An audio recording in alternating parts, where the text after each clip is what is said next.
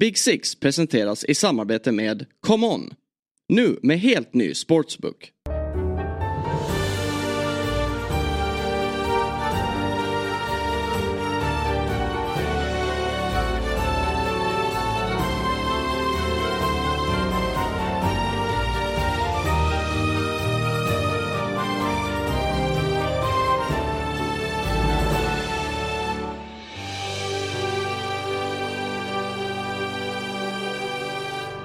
Då hälsar vi er hjärtligt välkomna till ett nytt avsnitt av Big Six. Det är måndagen den 18 december. Sex dagar kvar till julafton. Och Wolves Chelsea, Björn Jonsson, eh, vad har du för julplaner?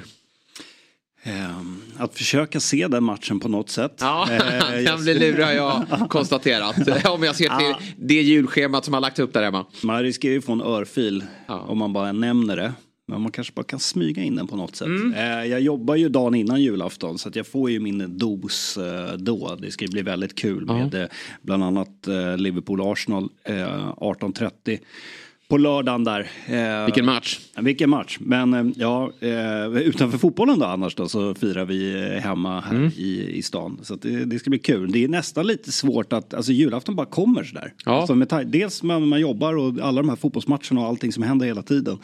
Så är det som att den bara dyker upp på söndag. Och sen Mm. rätt på det så är det nyårsafton också. Så ja. Ja, men vi är glada att det rullar boll över julhelgerna som sig böra i England. Men det har ju spelats också och det är det vi Ja. ska prata om i dagens eh, avsnitt såklart. Vi eh, hade ju en toppmatch igår kväll. Eller toppmatch, jo men det, nej, det, det är ju mest klassiska mötet vi har i, i Premier League. Ja, men det i det. toppmatch kanske man inte kan eh, kalla det längre då med tanke på att United sladdar lite grann. Men eh, jag vet inte vad man hade för, för förväntningar. Många var ju efteråt besvikna på den här matchen. 0-0 slutade det hela. Och att det var en dålig fotbollsmatch. Men trodde man egentligen något annat? Eh, dels då ser vi United slänga ut den elvan. Jag hade väl inte heller, det var väl en väntad elva eh, kan man väl konstatera. Eh, och då förstod man ju att United kliver bara ut för att försöka förstöra matchen. Eh, och eh, i bästa fall hoppas på en, ett kryss. 0-0, kanske en uddamålsförlust hade varit godkänt också. Med tanke på att det blev 7-0 sist man var på Anfield. Eh, så att med, med de mm, förutsättningarna så blev det väl som väntat. Men det är väl hemmalaget då som man kanske ska vara besviken på. det, det är väl det. Alltså, många hade väl ändå förväntat sig att det skulle kunna bli Låg det 5-0 i korten här till, till Liverpool? Vi har ju sagt blir förut- det blir aldrig Nej, så det blir aldrig så. Så fort man pratar upp att man säger att nej, men City, de kommer, de kommer köra över eh, Luton. Ja, då blir det inte så. Och det, det är något märkligt med det. Men det, eh, och jag tyckte nästan att det kanske var lite känslan med Liverpool. Att de trodde kanske att det här skulle vara lättare Mm. än vad det faktiskt var. Att de lite eh, gick eh, gick ner lite och slappnade av lite. Jag tycker att den här matchen, precis som du säger, alltså det, är den största matchen i England. Eh, Liverpool har 19 ligatitlar, United har 20, så de kan ju gå upp och lika efter den här säsongen då. Eh, United har inte slagit Liverpool på Anfield eh, sedan 2016. Då var det Wayne Rooney som avgjorde och van Gaal som var tränare. Så det, det, och, och sett till hur den här säsongen har varit så så är det ju ehm, eh, ett minst sagt tufft läge för United. Det som är också intressant är att United slog ju Liverpool hemma förra säsongen. Det, var, eh, det var Ten Hags första seger också. Så det var ju lite där att den, det var, han, var, han, var, imponerande pre- han var ju pressad där. Ja. Och eh, eh, ehm, klar, alltså fick ju ändå eh, lite större mandat efter den, den segern.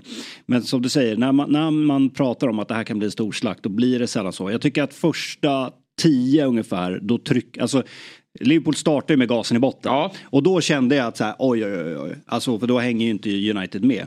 Men sen blir ju resten av matchen en enda lång snark eh, historia. Jag tycker sen, sen var det ju slut. Och det var, det Ja, den var- blir ju snarkig eftersom så här, Liverpool har ju mycket boll i den här matchen och, och Mm. eh, trycker ner United eh, under, under stora delar utav den, framförallt i andra halvlek. Men de är väldigt ospeciga sista tredjedelen i den här matchen. Och, och det, vi har ju hyllat dem för att de har många olika matchvinnare och att det dyker upp gubbar som kanske har varit svaga i matchen. Men det gör det inte under, den här, eh, under de här 90 minuterna. Och eh, det är konstigt att man inte kommer till mer farliga lägen ändå. Och Nana gör ju en bra match såklart och, och det är lägen där, där Liverpool ska ta ledningen. Men det borde kunna bli, sett till det liksom, sett till den dominans som det ändå var, så borde Liverpool kunna skapa mer.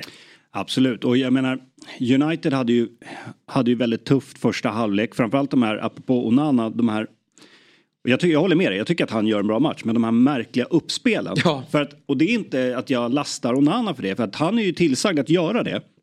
Problemet är att då, man ser att han blir frustrerad för han kallar till sig backarna. Ja, och så spelar de en kortpass. Problemet är att det finns ingen finns inget nästa steg. Okej, nu har vi slagit den här kortpassen. Men vad är det de andra då som vi ska spela upp den på? Nej, mittfältet är ju borta. Så att det blir tillbaka till någon annan som blir en långboll. Så de blir helt, det blir helt onödigt. Ja. Det är som att de inte har en plan för att ja, vi spelar en kortpass och sen tar det stopp bara. Så det, det var väldigt märkligt. Men sen tycker jag att Liverpool slarvar ju också enormt mycket. Soboslaj kunde jag inte känna igen. Han slog Nej, bort men så han har ju mycket varit svag mot slutet måste jag säga. Ja, det här var ja. ju riktigt dålig insats. Alltså han har inte varit gott att Nej. känna igen. Sen han fick de här hyllningarna, Gerard-jämförelserna. Så tycker jag att det har varit en, en dalande formkurva. Man, stod, man såg att han stod och söp efter matchen mot, när Ja, det, gick till EM. Stod han och shottade och var väldigt hög på livet. Med all rätt, det går väldigt bra. Ja, en bra men samtidigt, verkligen, men det är så här. Du är, du är inte Steven Gerrard ännu efter tre eh, bra månader eller två vad, vad det nu har varit i Liverpool. Utan du måste leverera match efter match för att vara en sån här toppspelare.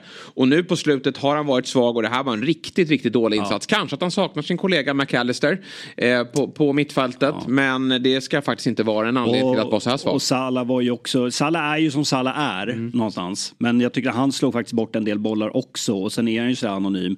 Och så sitter man ju bara och väntar på att eh, han ska göra ett plus ett i sista eh, fem. Vi vet ju att Liverpool är ju det starkaste laget i slutet på, på, på matcher också. Så att, men eh, eh jag var ändå besviken på, på, på Liverpool här. Och det jag vet att Eh, det, det kom ju ut mycket statistik att det var länge sedan något lag skapade så här många chanser. Ja, och det stämmer ju. Men nästan ingen av de chanserna och inget av avsluten var ju riktigt, riktigt bra.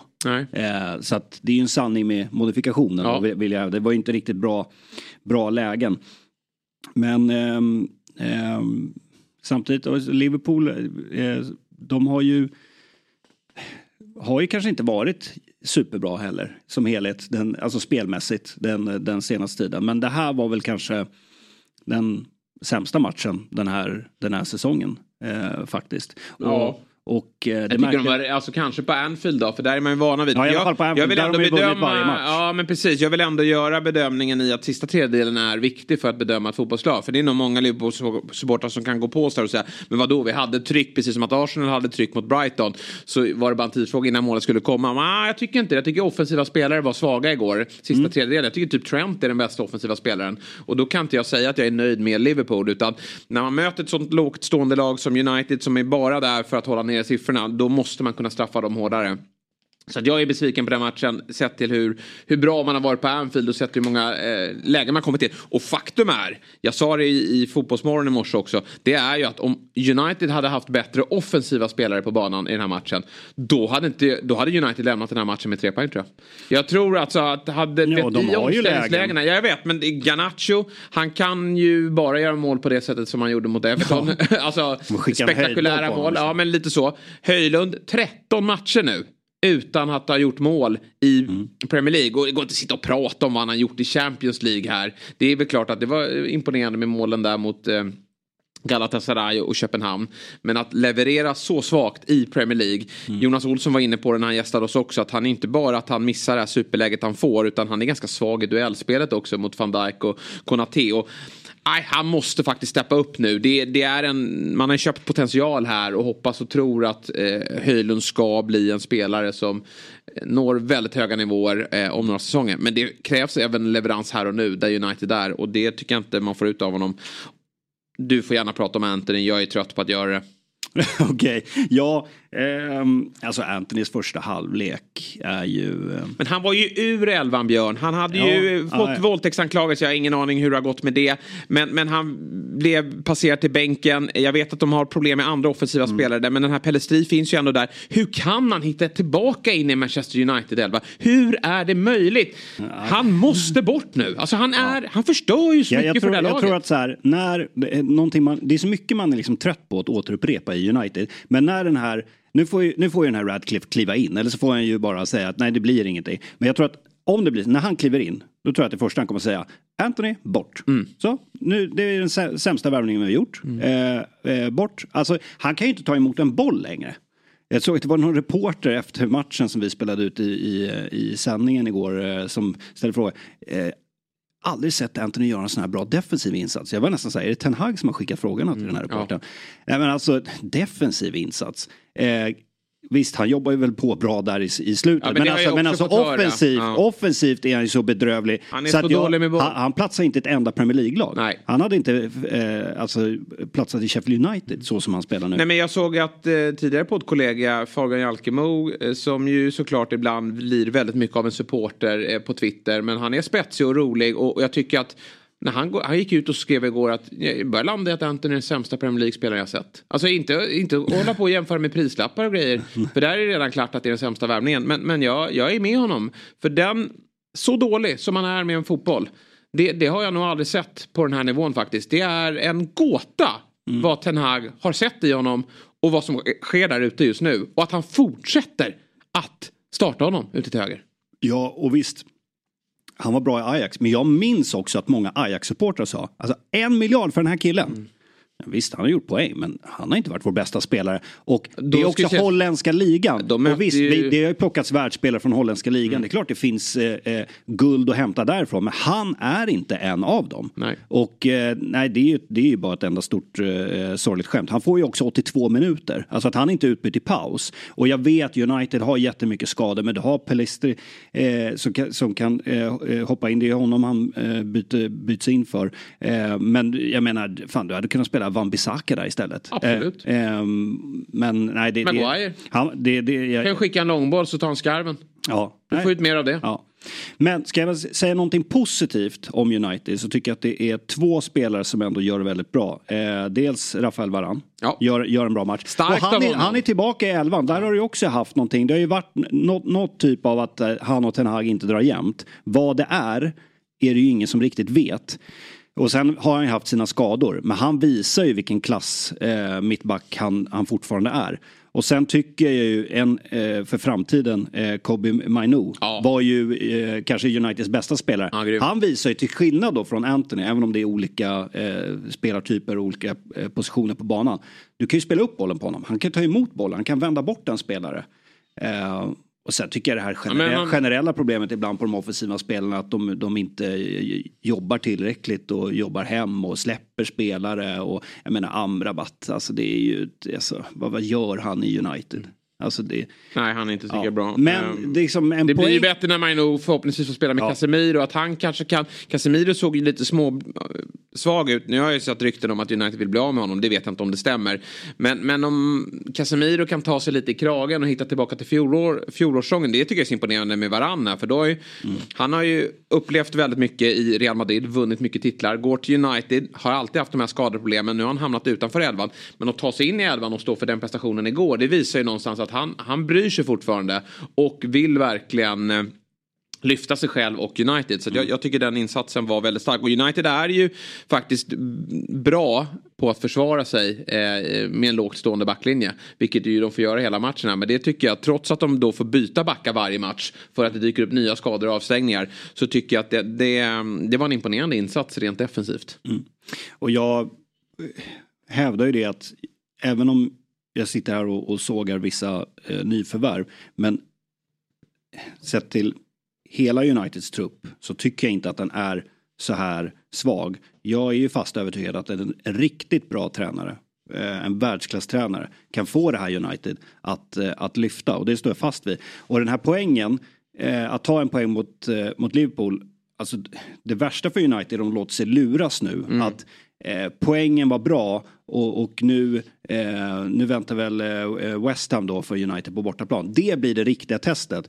För att insatsen och prestationerna bortsett från några spelare, är ju inte tillräckligt bra här. Utan det är ju på grund av att Liverpool gör en ganska svag match och är dåliga i sista tredjedelen. Så att, låt er inte luras här nu att det, är liksom, ja, det här är ett, steg, ett litet steg på, på rätt väg. Det var det inte, inte enligt mig i alla fall. Nej, alltså vi vet om hela Uniteds skadelista och, och problematiken kring det och spelare som inte kommer upp i nivå. Men det, det är ju tränarens svar också i att, i att spelare ska eh, blomma när de får chansen vid skadeproblem. Att man ska se en, en idé. Just nu är ju Uniteds idé egentligen bara att överleva. Och de är skickliga på att få resultat. Det, det får man ändå konstatera. För det är en, en eh, sjunde plats och att man faktiskt har häng upp till hela vägen en, en eh, fjärdeplats då, även om man har väldigt svårt att tro att det ska bli så. Eh, sen ska vi också konstatera, du och jag har ju pratat mycket hela hösten och det är vi inte ensamma om att prata om den här femteplatsen i mm. Premier League, vad den kan innebära nästa säsong då.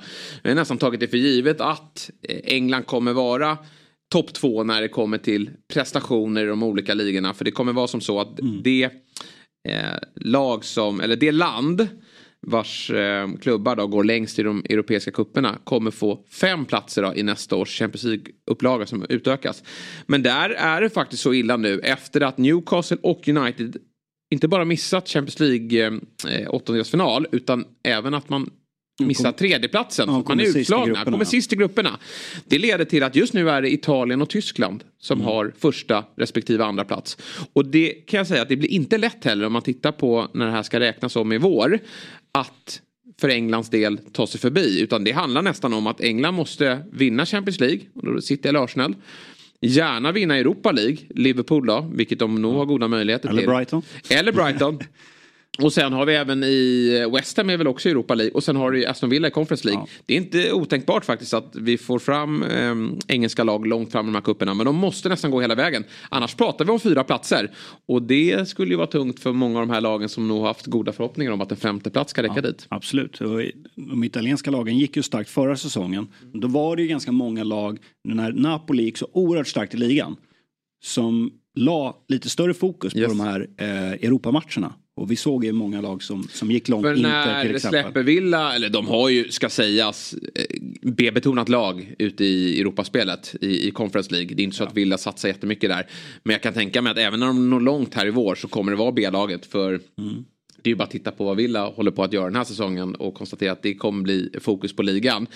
Just nu är de faktiskt med och slåss i den yppersta toppen men framförallt fjärdeplatsen kommer ju vad jag tror leva eh, ja. väldigt länge. Vi såg ju till exempel för West Ham där som förra säsongen faktiskt ett tag slogs för överlevnad men sen när det ändå kände sig ganska tryggt så gick de ju och eh, vann Conference League yes. och det var ju ändå en, för supporterna där en, en titel som de har törstat efter väldigt, väldigt länge. Även om Conference League i sig är en ung turnering så har de ju längtat efter en titel och det betydde mycket för dem. Mm. Ehm, så att, eh, ja, vi får väl se. Just nu, eh, Aston Villa har ju väldigt mycket att spela för i, i ligan som du säger. Så att vi får väl se lite hur, hur mycket de kommer prioritera Europaspelet till, till uh, våren. Men att Arsenal och City går långt i Champions League det är väl ganska troligt. Det lottas ju idag. Ja. Uh, för er som lyssnar i efterhand så kanske lottningen redan varit då. Uh, och även Europa League och Conference League lottas ju. Så vi får väl se vad de får för typ av uh, motstånd där. Mm, men där blir det en, märk en, en märklig situation då för de engelska supporterna som såklart hatar alla sina lag i, i sin omgivning. Men här är det nog hålla en liten tumme. Att, ja, hålla tumme för att de går långt. Om det ska vara möjligt med en, en femte plats då. Eh, och nu är inte Sevilla i Europa League för de har ju gått så oerhört dåligt så att eh, det är ju upplagt för Liverpool att eh, ta den. Absolut, bra läge där. Men eh, framförallt är det väl fokus då mm. på att eh, vinna ligan. Och herregud, det, det dör ju inte för att man kryssar hemma mot United. Det är ingen katastrof. Men känner, man känner nog att det var ett bra tillfälle att möta United. Som eh, dessutom hade Bruno Fernandes avstängd och alla problem som finns i den där klubben. Men eh, bara 0-0 då. Nya tag på lördag då mot Arsenal. Vi kommer väl till den matchen mm. eh, lite senare. Får jag bara säga en sak om eh, det, det, som händer i slutet på den här matchen när Dalot blir utvisad. Mm. Eh, och vi pratade tidigare om att Roy Hodgson efter förlusten mot Liverpool gick ut och sa att han är så oerhört trött på domarna. Att de kastar gula kort omkring sig hela tiden nu. Vi såg att Arteta fick ytterligare en varning. Um, i, eh, han har fått fyra varningar eh, så här långt den här säsongen. Men att han ger det dubbelgula direkt. Alltså för det första så gör ju Michael Oliver fel. I att det är United som ska ha inkast där. Den touchar ju på Salah sist. Och att Dalot då kastar med armarna liksom ner mot marken två gånger. Vilket gör att Michael Oliver kastar upp två gula och visar ut honom.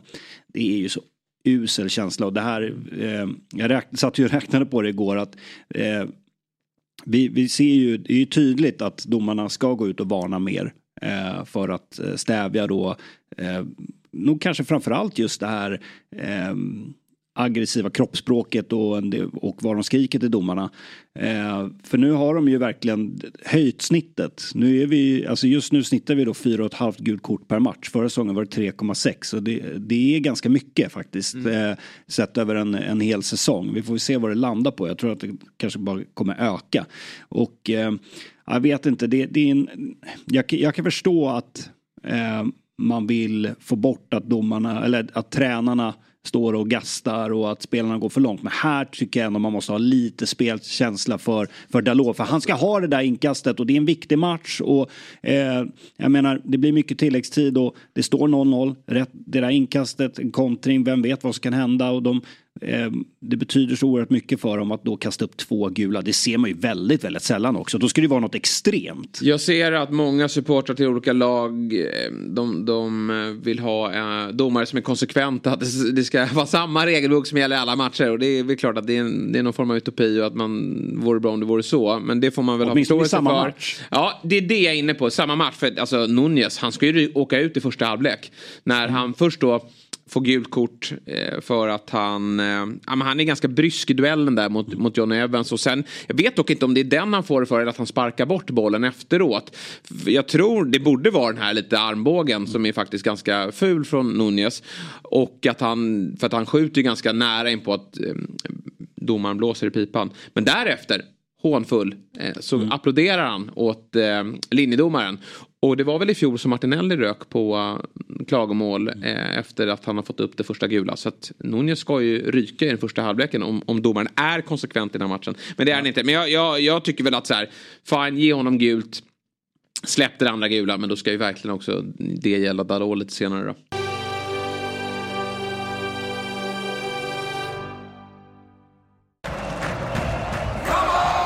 Den är här nu ComeOns nya sportsbook med en av marknadens tyngsta betbuilders. Nya spelare får 500 kronor i bonus. Nu kör vi!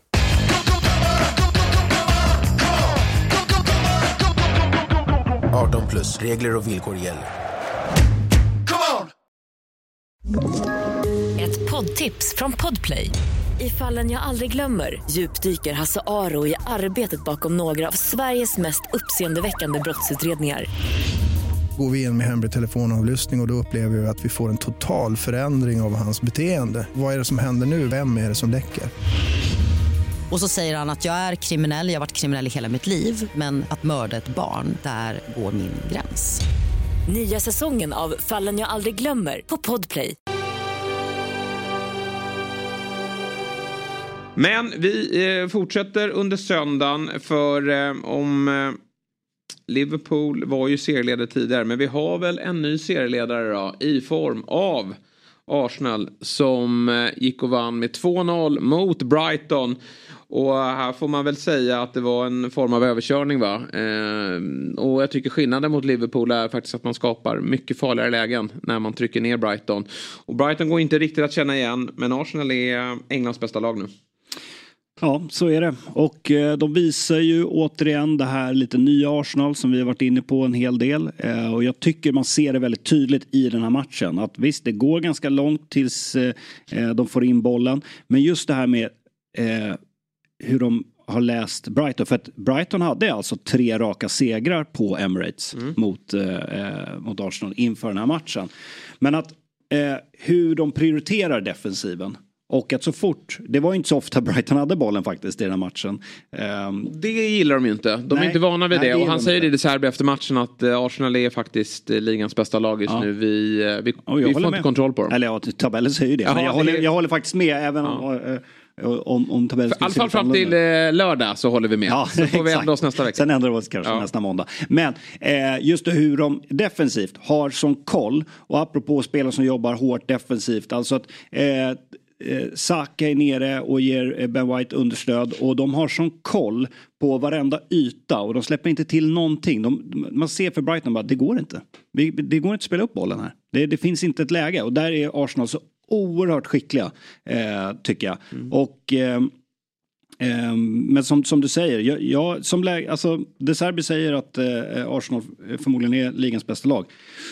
Ehm, och ehm, jag säger att eh, Arsenal vinner titeln i den här säsongen. Ja, du säger det. Ja. Jag är inte lika övertygad ännu. Jag, jag tycker att det är jag har lärt mig att man inte ska dra för stora växlar och nu är City, det är väl fem poäng efter men, men jag pratade med Oliver här, City-supporter på redaktionen och han, han skrattar bara och säger att vi är alltid efter på uh, hösten. Vi har alltid de här problemen. Sen kanske mm. utmanarlagen är bättre i år. Men jag har aldrig sett City så här svaga under Pep. Nej, nej det Och då säger jag inte att möjligt. de är dåliga. Nej. Jag säger inte att City är dåliga. Och de är inte långt efter och de kommer komma tillbaka. Mm. Absolut, de kommer vara med där och slåss. Men mm. det är någonting med den här säsongen som är annorlunda med, med City. Um, men alltså, så här, förra året när man satt vid den här tidpunkten Arsenal ledde då sa man ju ja men vänta bara de, de kommer inte orka i, i vår när pressen ökar på dem och City trummar igång och de har inte varit i den här situationen tidigare. Och då fick man ju rätt. Men nu har ju faktiskt Arsenal ett år mer erfarenhet. Man har breddat den där truppen, man har blivit bättre. Så jag, jag tror definitivt att Arsenal kommer hålla. Utan det handlar ju mer om vad de andra lagen bakom gör.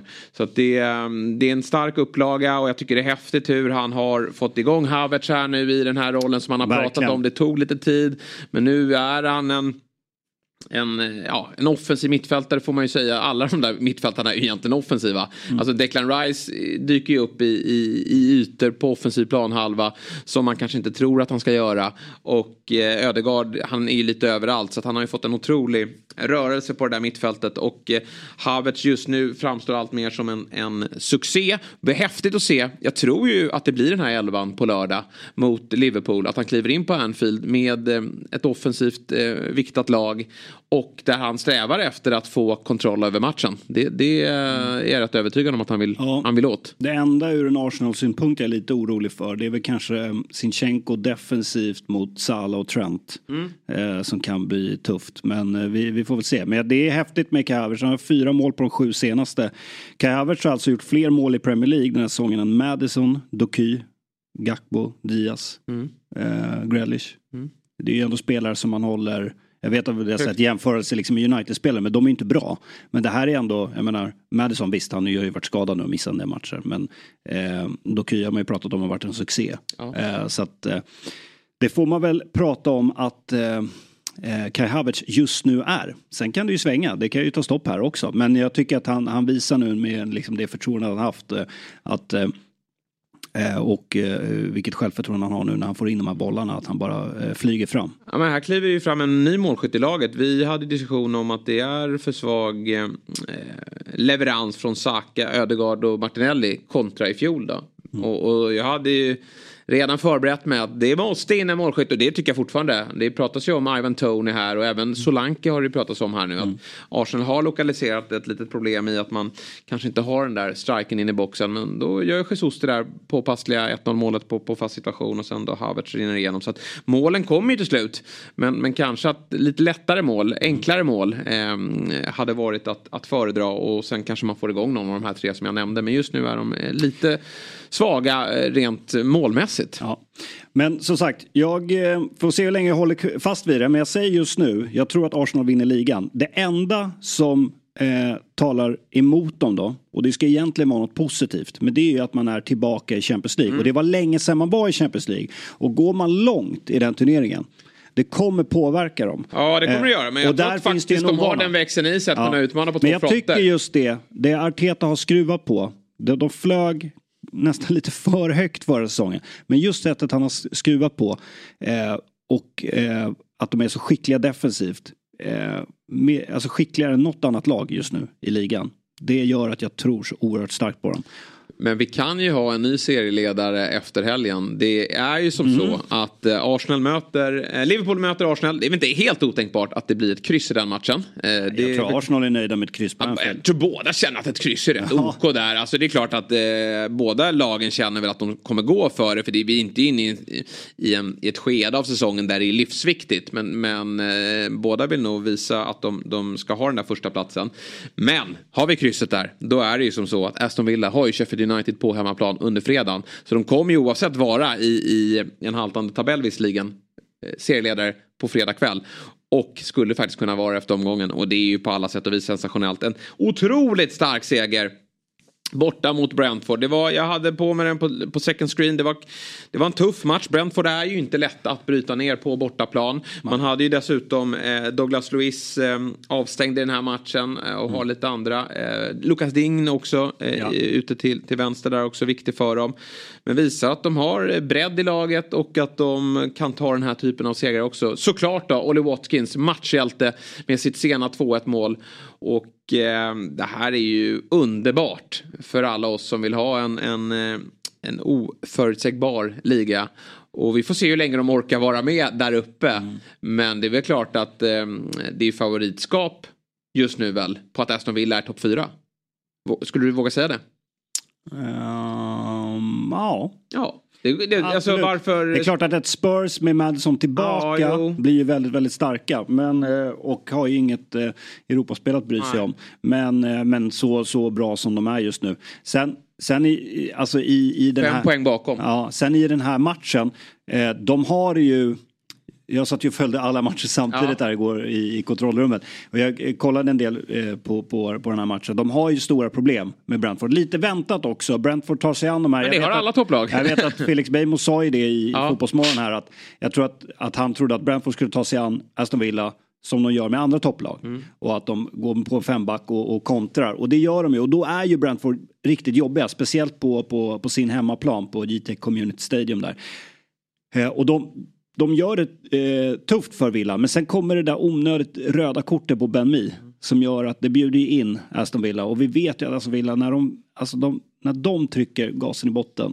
Då är det svårt att stå emot. Och med de klassspelare de har. Och, eh, Bailey på bänken när kommer in och bidrar med assist. Och som du säger, Olle Watkins. Eh, där framme som, som avgör. Så att, eh, och en sån som Moreno också som kliver fram. Ja. Ehm, det, det är väldigt starkt ehm, av dem. Får se om de, de har ju plånbok också. Jag tror att det här laget kan förstärkas i, i januari. Jag tror definitivt inte försvagas. De släpper inte en spelare. Men kan ju eh, få in ytterligare spelare till det här laget. Han har kanske... Nej, det är många lag som har bra målvakter. Men, men han är toppklass, eh, Martinez.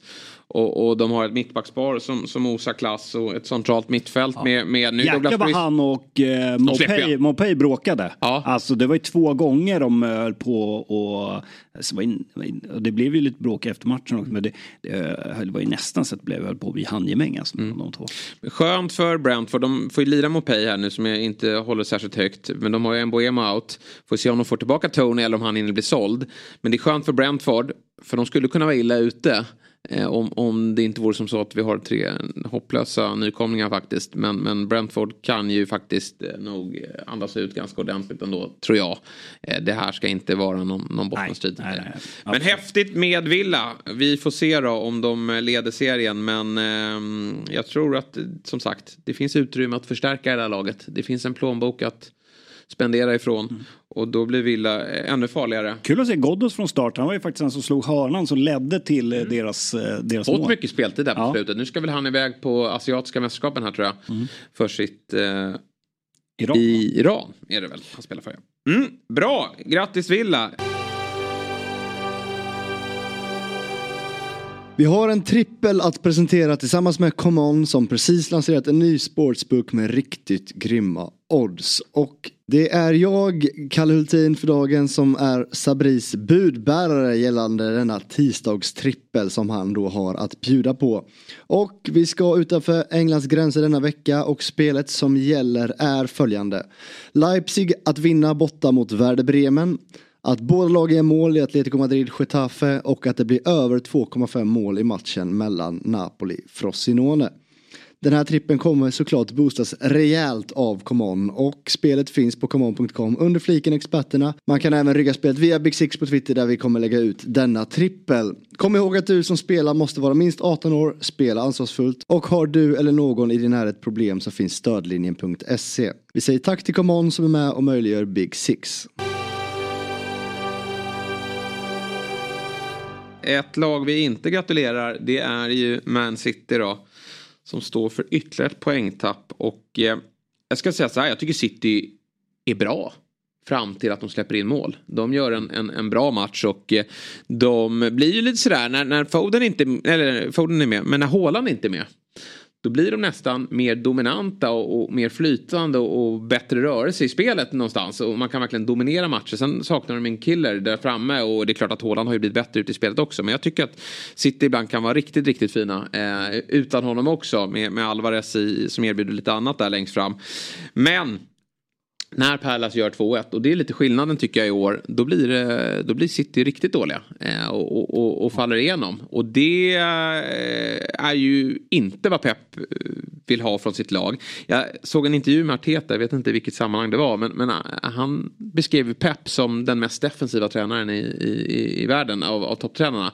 Att han hatar att släppa till målchanser. Det är därför han, han vill ju bara kontrollera, kontrollera, kontrollera. Och ser vi också att Arteta, han vill ju också bara kontrollera matchbilder. och och det värsta som finns är att eh, motståndarlagen får diktera villkoren. Och det får ju faktiskt Pärlas efter 2-1 målet. Och eh, såklart då i den här tuffa tiden de befinner sig i så straffar det sig med den här eh, solklara straffen som leder till 2-2 och eh, City nu då är fem poäng efter. Det märkliga är ju att så här, som du säger Pep hatar att släppa till målchanser. Eh, det gör väl alla, alla lag och ja. alla tränare. Men, men vissa kan ju säga Postecoglou skiter i det. Precis. Han, och när Emery också på något ja, sätt ibland. Ja. Men nej precis, jag förstår ju vad du menar. Och, eh, eh, men det är också märkligt för att med, med, med City, jag tycker de här matcherna som har varit nu när de har uh, haft lite formsvacka, de släpper ju inte till så många chanser men de blir så oerhört hårt straffade. Ja, de blir det. För Palace har ju inte så mycket egentligen. Nej. Men det bara smäller till. De spelar in framför backlinjen, eh, inspel och det bara smäller direkt. Mm. Um, och det... Men City med vetskapen om det, de måste ju gå för strupen. De måste ju ja. göra fler mål när de trycker mm. på. Och det är klart att när Haaland är på banan i en sån här match, då gör de ju det. Men när andra inte kliver fram. Och det är också sådär att det går inte bara att ha en supertydlig målskytt i ett lag. Alvarez är ju, vi vet hans facit och sådär. Um, men, men kanske att han inte riktigt fått ut i City än. Men behöver få in yttrar här också som kan uh, leverera. För det är, nu har Grealish gjort mål i tre raka matcher. Men det är en spelare som ända sedan kom till City haft lite för skral poängproduktion och Foden får det inte riktigt att lossna heller. Förut var ju faktiskt typ den bästa målskytten var ju Gündogan. Så det är ju inte mm. bara att De Bruyne är out. Eh, Rodde har varit avstängd en del, han är, spelar ju här. Men Gündogan var ju också en, apropå, en målskytt. Apropå yttrar, jag tror nog ändå Pep sitter och liksom lite slår näven i bordet att, att vi inte plockade Paketan då. Oh, och Paketan som var så Nej, oerhört bra. Han har ju då sina de här bettingmisstankarna. Ja, men det var ju det sig. som gjorde att de inte kunde ta honom. Men, men, vad har hänt med de misstankarna? Ja, nej, det, de ligger bara och ja, håller på att dö ut. Det var ju som. Villa som skickade fram de där bettingmisstankarna. Ja. Eller hur? kanske. För att, eh, såg du hans assister igår? Ja, nej men han var ju, alltså han är ju, det är ju en klassspelare ja, som lite glöms bort. I Shit ett, vad bra han hade varit i, City. I ett West Ham som är lite sådär, ja, David Moyes-fotbollen ja. är ju kanske inte Paketa-fotbollen. Men Oj så bra han är. Ja han är liksom, han behärskar så mycket. men jag tror han, han hade passat perfekt i sitt. Ja, i. Helt, de kanske gör ett nytt försök, inte nu i januari då, ja, de kanske bara, ja, nästa sommar. Det bara, bara vi får ha det på vårkanten, sen kan du få tio månader. Bara ja. vi får ha det i vår. Nej men han, eh, han var ju... Eh, sen kommer City själv få sina straff så att de kör väl bara den här våren. Och. Och, och, han är ju otrolig också, kudos. Eh, ja verkligen. Vilka, alltså första målet är sån klass alltså när han viker in och, och bombar den på första stolpen. Mm. Men ja, Paketa, det, det irriterar nog för att det ska man ju också säga att herregud, City har ju värvat men Kovacic och eh, Nunez har ju inte varit City-nivå ännu och de har gått bort sig förut. Calvin Phillips har inte heller varit bra och han försvinner väl nu i januari också så att det, det är inte bara bra värvningar. Men Pep är frustrerad. Jag läste någon intervju med De Bruyne här nu tillbaka snart och han har ju man är ju lite rädd för alla som älskar sp spelaren Kevin De Bruyne att det ska nu börja dala och, och han börjar bli till mm. åren, haft mycket skador. Men han kliver in nu med målsättningen att han ska bli bäst i världen igen. Ja. Jag säger det igen, för det tycker jag att den höjden har han när han är som bäst Absolut. på centralt mittfält alltså. Absolut. Och eh, vi får se hur, hur City växlar upp här en, när han är En annan grej med City som ändå har varit ett problem här nu den senaste tiden. Det är ju faktiskt eh, ytterbackarna. Jag tycker att Kyle Walker har varit eh, riktigt svag. Det är en av den kanske snabbaste ytterbacken eh, som har hållit så hög klass genom åren. Han går inte riktigt att känna igen. Eh, Guardiol har inte varit bra. Guardiol är ju egentligen, för det är det en del spekulerar i, om, om inte Pep ska börja köra med tre mittbackar egentligen. Och det var han ju mycket i, i, i Leipzig. Han var ju alltså en eh, vänster mittback eh, i, i en trebackslinje där han var väldigt skicklig. Som renodlad vänsterback eller wingback. Ja, Ja, det är någonting där som inte riktigt funkar med dem just nu. Sen om det bara är en generell formsvacka vet inte riktigt. Men eh, Kyle Walker börjar ju bli till åren också. Ja. Eh, Så att eh, jag har sett att en del eh, City-supportrar sk- skriker på att faktiskt eh, kanske läge att göra någonting åt den här backlinjen. Ja, eh, men räkna för guds skull inte bort Manchester City. Fem poäng bakom och eh, lite förstärkning här från De Bruyne och eh, ytterligare någon värvning här. Vi ska också veta att Liverpool nu kommer ju tappa Salah. Eh, Arsenal klarar väl sig eh, Ja, det, det är ju El Neni och Partey, men Ja. eh, de spelar ju ändå inte. Nej, jag menar det. Men Liverpool kommer ju få eh, känna av en, en Salah från varo här. Och då har City alla gubbar intakta och, och ganska bra schema. Så det, det här är, det är mycket fotboll kvar att spela eh, och jag njuter av en Däremot tabell som lever. däremot ska man ju faktiskt säga att eh, även om vi har ett Liverpool, eh, alltså att Arsenal och Liverpool ska ju mötas igen här under januari Yes. då vi har eh, afrikanska och asiatiska mästerskap. Men det är ju inte så mycket Premier League-matcher under den perioden faktiskt. Som, Nej. som eh, Nej, jag här. tror att eh, om, om Salah går till semi och Son går till semi. Mm. Salah gick ju till final förra vändan med Egypten. De är inte förhandsfavoriter men då missar de fyra matcher i alla fall. Ja. I Premier League. Och ja, nej, det, hade kunnat vara värre. Det hade varit i december nu. Ja, precis. Då har de missat missat tio halva matcher, säsongen. liksom. Ja. Ja. Vi får se hur det går. Du, ett lag som fick vinna igen då, vilket var skönt för Pochettino. Men det var väl eh, väldigt, eh, det hade varit katastrof annars. Ja, jo, Men, eh, säga. United på hemmaplan. Och jag kände efter första 45 där, eh, också eh, min, min second screen här, att det där är nog, eh, nu, nu är det dags igen för ett poängtapp mot ett lag från nedre halvan. Det går inte mot de här lågt stående försvaren. Men det blev bättre i andra halvlek och, och firma Palmer Sterling löste ju det här till slut. Och ja, vi konstaterar tre viktiga poäng. Ja, det gör vi. Och att eh, Nicholas Jackson, får göra mål Det är bra. eh, igen är ju såklart positivt. Men det var väl en, ganska tråkig match överlag. Ja. Det hände inte jättemycket och eh, Sheffield United, det är väl det är ju tacksamt för alla lag att få, få ha dem på hemmaplan. Då vet Ja. man att man studsar tillbaka. Ja, verkligen. Det ska ju så. inte gå att förlora eller tappa poäng i sån match. Nej. Men Palmer, jag, jag ser ju lite duellen där mellan Arsenal och Chelsea. Vi, Arsenal är glada, vi fick Havertz, vi fick igång honom samtidigt som Chelsea säger ja men vi har Palmer nu. Han har ju redan gjort lika många poäng som Havertz eh, bästa säsong. Så att det är en, eh, det är en succévärvning på alla sätt och vis. Och han eh, gör inte bara mål från 11 meter nu, alltså straffpunkten, utan han gör mål i öppet spel och assisterar fram. Och riktigt kul att se hans utveckling. Och det är inte så lätt då när Chelsea har haft en ganska jobbig säsong. Så har han ändå bidragit. Och NKK satt på bänken i den här matchen. Ni- Äntligen gjorde han det. 90 minuter kanske att han, de möter ju Chelsea här i ligacupen på tisdag. En match som jag tror betyder mycket för båda lagen. För där är en möjlighet att Newcastle möter de. Ja, precis. Ja, precis. Chelsea möter Newcastle. Chelsea möter Newcastle. Det är viktigt för båda lagen att få eh, gå vidare där. För det är ju faktiskt bara Liverpool kvar tror jag. Bland, bland topplagen i ligacupen. Så att man har nog lite titelvittring där känner man. Men med Nkoku där framme också. Så eh, borde väl Chelsea bli lite bättre. Eh, ja, det, det är ju en värvning som alla Chelsea-supportrar går och väntar på och ser vad han kan bidra. Sen ska man ju med sig att i och med att han har varit skadad, det är ju nästan så att han är inne i försäsong. Ja, lite så. Eh, så att det kan ju ta ett tag innan man får se den riktiga eh, Nkunku då. Mm. Även om han kan komma till spel, kanske redan i, i, eh, imorgon, vem vet. Tia nu är de, men fyra po- poäng upp då till Brighton på nionde plats. Så det är ett litet gap där också. Men schemat bra under julen och um, kan man få in lite självförtroende här och lyckas öppna upp då mot sämre lag. För det har ju varit ett problem så det är inte givet att ett bra spelschema talar för att Chelsea tar massa trepoängare. Nej, precis. Eh, Wolves, Palace och eh, Luton väntar ju Ja. i, eh, ligan innan nyår. Yes, så är det med det.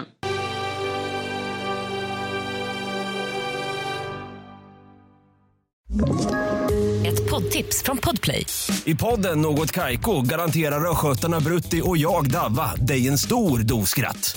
Där följer jag pladask för köttätandet igen. Man är lite som en jävla vampyr. Man har fått lite blodsmak och då måste man ha mer.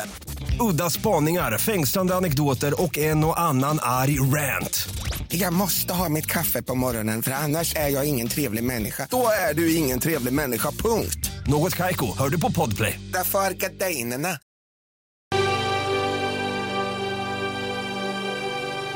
Vi har ju ett Big Six-lag kvar att prata om. Men vi får väl också bara nämna den här oerhört läskiga händelsen eh, i matchen Bournemouth och Luton där Tom Lockyer, walesaren, eh, på nytt då faller ihop under en match. Det skedde ju faktiskt i maj månad när de spelade playoff-finalen mot Coventry. Mm. Och eh, där eh, tror jag man fick liv i honom ganska snabbt. Det var inget hjärtstopp va, utan mer flimmer vad jag förstått det som. Gjorde en operation senare under sommaren och har ju spelat i år och, och är viktig för det här laget. Men det här var eh, väldigt obehagliga scener. Och man såg ju på, jag såg inte det här live, men man har sett det eh, efterhand då. Det är inget man vill se i efterhand men i och med att vi jobbar med det man gör så vill man ju kolla vad, vad som hände. Och att tränare i Luton och, och alla spelare förstår ju direkt eh, att det här är en som har haft problem tidigare och de inser allvaret väldigt, väldigt snabbt. Och alltid när det sker sådär så är det obehagliga scener och såklart helt rätt att bryta den här matchen och, och spela vidare någon ja. annan gång. Nej, det är ju så oerhört läskigt att se sånt här och vi har ju sett exempel eh, på fotbollsplanen ja. där det har gått så illa att spelare sen har avlidit. Och eh, när, när, jag såg det här så eh, kameran går ju liksom, det sker ju på mittplanen som han faller ihop och då är bollen eh, lite längre bort eh, på andra sidan planhalvan. Eh, och så ser man ju att han segnar ihop och sen bara hur liksom kroppen slappnar av. Ja. Och det är ju så oerhört obehagligt mm. att se. Och det är fruktansvärt och då hinner man ju tänka, eller jag hinner i alla fall tänka det absolut värsta. Eh, och, men det är också med tanke på i alla de här fruktansvärda fallen som vi har sett i fotboll de senaste åren. Vilket det, det positiva som det har lett med sig är ju att klubbarna har ju blivit eh, generellt sett i, i Europa väl förberedda på ja. det här. Vilket gör att såväl hemmalag som bortalag eh, och deras medicinska team är ju oerhört alerta och snabba. Och även spelare och tränare eh, har ju av det jag har sett hanterat det här på absolut bästa sätt. Och sen var det ju Ehm, så oerhört glädjande att höra att ganska snabbt så var han ju ehm, eh, var han kanske inte talbar men han har åtminstone att han, han var vaken och reagerade och eh, gick att få kontakt med. Och nu är han ju, jag vet att det senaste Luton har sagt att vi förstår att väldigt många är intresserade av att höra hur det är med Tom men eh, vi kan bara konstatera att han är kvar på sjukhuset och gör en massa tester och att vi kommer med mer information vad det lider. Eh, mm, så att, och det är ju väldigt positivt eh, eh, och det här är ju en spelare som man eh, plockade när man från eh, League One, där man själva var. Eh, från Bristol Rovers plockade man honom som var med i Championship och varit med då, eh, på den här resan upp till, eh, till Premier League. Vi får ju se eh, vad som kommer hända med Tom Locker. Det kan vi bara eh, spekulera i. Vi får vänta och se vad, vad som kommer hända. Men det är ju så skönt att det eh, eh, vad det verkar då ha slutat väl för honom. Ja, absolut så. Vi tar oss mot fredagen. Alltid fint med fredagsmatcher. Den här veckan blir härlig. Det är torsdagsmatch. Ja, torsdagsmatch. Ja, den är ju halvkul dock. Det är väl Crystal Palace Brighton va? Ja. Ja. Men eh, det ja, är, eh, den, den, ska ju se. Det är i och med att den inte får någon konkurrens från någon annan match. Det, det häftiga är ju att Villa spelar på fredag. Ja, jag vilket gör att de kan gå upp i serieledningen. Ja, jag säger det. är det som är häftigt. De kommer ju vara serieledare. Jag säger det redan. Den är ju liksom, herregud. Villa är 15 raka segrar va, där hemma. Annars kommer får vi sitta, det, det var ju då på måndag. Då drar de fram storsågen på ja. Unai Emery.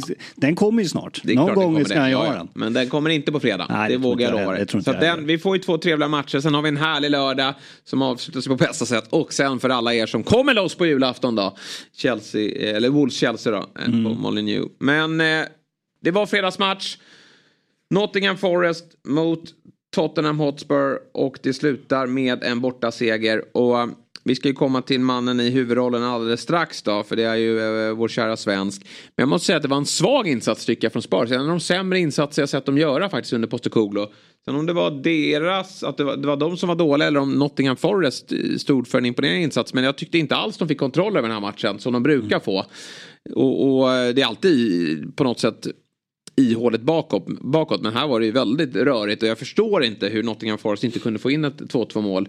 Mycket kanske ska, svaret på det är väl Vicario som gör en otrolig räddning mm. i, i slutet av matchen. Men, men jag tyckte Spurs, de hade problem här. Kommer givetvis till en, en del lägen men, men inte alls lika kontrollerande som de har varit i många av matcherna. Sen var det väl dags för Spurs att få lite utdelning tillbaka här nu. Jag tänker främst på den här West Ham-matchen där man var ju faktiskt helt överlägsna och borde stängt matchen i första halvlek. Så den kom väl här, men jag lider med Nottingham. Men den man Nottingham som... är ju generellt ganska starka Ja men de är ju starka och de, de, eh, ja, de satte pressen och, och eh, ja, ja, men det var under väldigt korta sekvenser tycker jag som Spurs var, hade kontroll på offensiv planhalva. Utan Forrest eh, störde dem och eh, borde som sagt fått bättre utdelning i den här matchen. Men det var ju en svensk i huvudrollen och kanske Erik Niva slog fast att det var Dejan Kulusevski och då har han gjort många bra matcher i Spurs. Men det var en absolut, hans absolut bästa match. Vilken gigant! Ja, det är häftigt. Vi hyllade ju honom efter City-matchen som kanske då, då var hans bästa insats i Spurs. Och så gör han det här på nytt då. Och, eh, eh, det, det var ju kul när han gjorde målet att han hade ju tydligen sagt att så här, om jag gör mål så vill jag ha bollen under tröjan för jag ska bli pappa och jag vill liksom visa det här. Då är det Richarlison som bara sparkar bort bollen. Eh, och och eh, Dejan står liksom så här, var är bollen, var är bollen? Och Richarlison får gå och hämta den sen. Eh, men eh, nej, det är ju, det är ju häftigt. Eh, det fortsätter vara liksom så häftigt att se Dejan på, på den här eh, nivån och hur han bär fram det här Spurs eh, just nu. Ehm, tillsammans med Richarlison får man ju faktiskt säga. Ehm, tycker Son till exempel är ganska blek. Han har ett bra läge i början där. Men att Richarlison och Dejan ehm, bär fram den här, det här laget. Och vi har ju pratat om det tidigare men Dejans skalle och hans fysik. Det, ja, eh, det gör ju att eh, jag ser ju faktiskt fram emot vad vår nya förbundskapten, om det blir nu Olof Mellberg och Tony Gustafsson, vad de kan göra med det här eh, väldigt intressanta landslaget som vi faktiskt har eh, framöver och nu, nu, nu i mars. Men det, det är då det. Men eh, det, är, det är oerhört kul att se Dejan Kulusevski eh, spela fotboll på den här nivån. Och vilken ledare han är. Det är ju en sak att vara en del av Ja, ett välfungerande jag tycker han är så mogen kollektiv. i intervjuer också. Det visar Ja. liksom vilken skalle han har. Och sådär. Nej men eh, så, så här, Spurs har ju spelat en otrolig fotboll och alla offensiva spelare tycker väl det är roligt att spela, eh, spela där. Men, men i den här matchen när det hackar också och, och eh, det är många spelare som inte kommer upp i, i nivå. Sonny är ganska blek här. Ja men då tar Kulusevski tag i sakerna på egen hand och lyckas eh, ju hamna också i poängprotokollet. Det är ju också viktigt att man, man gör skillnad eh, poängmässigt med en otrolig assist. Och där tycker jag också stor skillnad med Richarlison där framme. För när de har Son längst fram, han har ju väldigt många bra egenskaper men han är inte den där centertanken som både Harry Kane och Richarlison kan vara. Nu var det ju det här klassiska inlägget som Harry Kane alltid stångade in förut. Nu fick Richarlison göra det och den typen av mål tror jag att eh, Spurs behöver mer av också. Att det är inte bara att försöka söka den där sista eh, tredjedelspassningen, sticka in den i straffområdet och, och hoppas att, att eh, Son flyter in rätt i, i djupet utan att man har även inläggsbiten för där har ju Kulusevski en otroligt fin fot. Och jag tror ju att, alltså nu får väl Spurs-supporten hålla för öronen men jag tror inte det är otänkbart att eh, Pep Guardiola ser eh, Kulusevski som, som eh, De Bruynes ersättare. Nu när han fått en mer central roll i banan och visar vilken skillnad han kan göra. Det eh, blir intressant att se vad som händer Kulusevski om han fortsätter leverera. För nu står han på 5 plus 2. Och kan han kliva upp på siffror som nosar 20 pinnar. Då, då är hans kravbild Champions League och då måste Spurs kunna erbjuda det. Men han, å, andra sidan, han är på en väldigt bra plats där han är just nu. Men, men jag tror att många klubbar kommer vara intresserade. Eh, det tror jag också. Sen är det ju lite, det är ju något fascinerande med, eh, med Bissoma. Det här är alltså tredje gången den här säsongen han blir avstängd. Och med tanke på att han ska spela afrikanska för Mali så ser vi nog inte Bissoma mer förrän i februari. Nej, så är det. Och vi ser ju inte Sarr heller för att han ska iväg sen. Alltså vi ser ju honom under julen här och sån. Nej, jag är, det är ju Men alltså som... tre avstängningar redan på Nej, säsongen för. Bissoma. Det, Ja. det, Och då har de ju Romero som prenumererar på de där avstängningarna också. Och eh, nej, det där... Eh, där måste man ta honom i örat. För det är ju såklart rött kort och det är en eh, idiotisk satsning. Och håller ju på att ställa till det ordentligt för Spurs. På samma sätt som någon måste säga till Ten Hag att nu får du sluta spela Anthony så måste ju någon säga till Bissoma du får inte gå in i en närkamp längre. Nej. Du, nu får du sluta. Ja, du får nej. bara springa bredvid. Ja, det går ju att eh, sköta det där betydligt bättre. Han och Romero får gå någon disciplinskola här eh, framöver. Men eh, ja, det blir intressant att se vad Spurs gör. Jag såg att Postecoglou sa att de ska in en mittback. Och det förstår jag, men de behöver nog få in en mittfältare också. Med tanke på att Sarr och Bissouma försvinner. Det är Höjberg och Skip, men de är inte lika bra med de två där inne. De gnuggar ju, men är inte alls lika trygga med bollen. Och Bentancourt åkte ju på en skada också. Vi får se när Madison är tillbaka. Det, jag tror att Pedro Porro kan flyttas in centralt i banan och att Emerson Real kliver ut till höger. För att han visar ju ändå hur, hur, hur skicklig han är med bollen. Men eh, de har, någon, de har saker att ta tag i här. Om de vill hänga med i eh, racet om Champions League. Så är det. Nu väntar vi ett eh, ganska bra schema också för, eh, för Spurs här. Då har de ju Everton å andra sidan som ju här är riktigt, riktigt bra form och är svåra att göra mål på bevisligen. Men nu väntar Everton och sen Brighton och sen Bournemouth då. Just det. Härnäst. Ingen ligacupen för Eh, för Tottenham. Det är det ju inte heller för Arsenal tänker jag inför det här, eh, den här tidiga seriefinalen då på, eh, på lördag. Liverpool ska möta West Ham i, i veckan och det är ju ändå en match där jag tror man kommer ställa upp eh, så gott som bästa laget eh, och att Arsenal då kan vila i veckan. Jag såg att Arsenal har ju haft lite sjukdomar. Det var ju snack om att ja, Martinelli missade i Champions League och sen var det snack faktiskt om att Rice hade Mm. varit sjuk eh, i helgen och det var, fanns risk att han missade. Men han var ju uppenbarligen frisk och kunde spela. Ja, och var väldigt bra igen. Och var väldigt, väldigt Stark. bra i, i, igen. Så att eh, vi får väl se vad förutsättningarna är då på lördag och hur eh, det går för Liverpool mot eh, West Ham i Carabao Cup.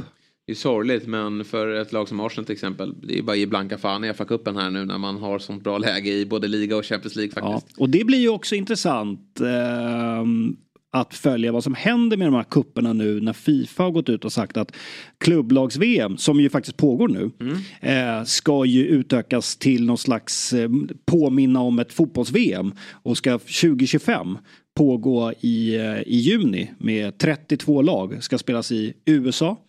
Eh, Det är också där bland annat VM då 2026 ska spelas tillsammans med Kanada och Mexiko. Det gör ju att troligtvis kommer kanske då också Premier League starta en månad senare. Eh, och den kan ju inte eh, sluta senare eftersom det kommer ett VM då utan de måste komprimeras ytterligare. Och det här blir ju intressant tycker jag också. Dels hur USA kliver in eh, som jag tror påverkar ganska mycket, väldigt mycket amerikanska ägare i fotbollen. Eh, hur Fifa kliver över Uefa. Jag tror inte Uefa tycker att det här är jättebra. Eh, som ändå ska liksom representera och, och, eh, klubbarna i, i Europa. Och jag tror att man, jag tror storklubbarna i, i Premier League kommer säga att då ska vi in i en senare omgång i ligacupen. Ni får ta bort omspelen och, och, eh, och kanske även om man sätter press på. De här kupperna är ju ändå Skrota heliga i, i England. Ja, ligacupen kanske att så här, ja. ehm, Ja, och det är ju redan en del Premier League-lag som sägs ska vara klara för det här klubblags-VM som ska komma in då 2025. Ehm, men jag menar, visst, det, det är ju... Jag, alla som följer fotbollen vill ju se mycket fotbollsmatcher men spelarna kommer ju gå sönder. Alternativet blir ju också då att de får ju en del pengar för det här, eh, den här turneringen. Men det gör ju också att då måste ju trupperna bli större. Mm. Klubbar, Ja, nej, jag för om inte. klubbarna inte kan sätta stopp för det här Nej. då Samtidigt, kommer de ju behöva ha, eh, de kommer ju behöva ha 30 mannatrupper. Men samtidigt som du också varit inne på det här med ekonomin. Alltså kommer Mm. det här vara riktigt bra pengar då, kom, då har de ingen rätt att gnälla. Eller rätt har de väl att göra men, men de kommer Ja, nog det, jag läste gladeligen åka någonting dit. om att prispotterna, det kan ju landa, du får väl kanske runt, eh, vad var det, 300 miljoner för att vara med, sen kan du få ytterligare 500 miljoner. Ja. Alltså, det, du, du kan få rätt mycket pengar. Och, ja. Och så tv-avtal och allt annat. Så det precis. är ju eh, möjligheter. Ägarna gillar det nog. Ägarna gillar det. Det är ju bara spelarna som eh, kommer få det jobbet. Mm. Och hur ska vi konsumenter av det här orka sitta och kolla hela tiden? Gör vi det? Nej, och speciellt när då är man ju ändå i försäsongsmode även liksom mentalt. Ja, det är skönt att få det där breaket Ja. eh, efter säsongen. Men vem och när hur ska landslaget, ska, behöver inte de de där matcherna? Eller den där perioden för att spela matcher? ja, det brukar ju vara lite... I VM-kval där kommer det vara. Ja, ja, vi får se Ja. eh, hur det kommer bli. Ja, det finns ju såklart alltid en mättnadskänsla som smyger sig in. Men vem vet, om tio år kanske vi sitter där och är svinpeppade inför klubblags-VM. Vem vet? Precis, vem vet. Det enda vi vet i alla fall att dagens avslut är eh, över. Eh, Det är nytt avsnitt på torsdag, sen blir det lite julledigt härifrån. Just det. ju tanken. Och så är vi tillbaka efter årsskiftet. Så vi gör väl som så Björn att vi tackar för idag. Ja. Önskar våra lyssnare en god jul. Var med oss på torsdag och så hörs vi efter eh, årsskiftet igen.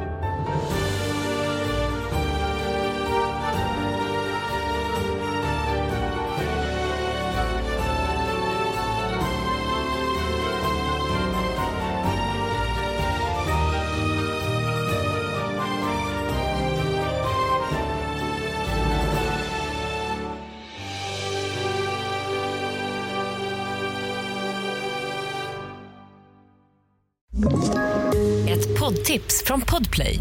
I fallen jag aldrig glömmer djupdyker Hasse Aro i arbetet bakom några av Sveriges mest uppseendeväckande brottsutredningar. Går vi in med hemlig telefonavlyssning och, och då upplever vi att vi får en total förändring av hans beteende. Vad är det som händer nu? Vem är det som läcker? Och så säger han att jag är kriminell, jag har varit kriminell i hela mitt liv men att mörda ett barn, där går min gräns. Nya säsongen av Fallen jag aldrig glömmer på Podplay.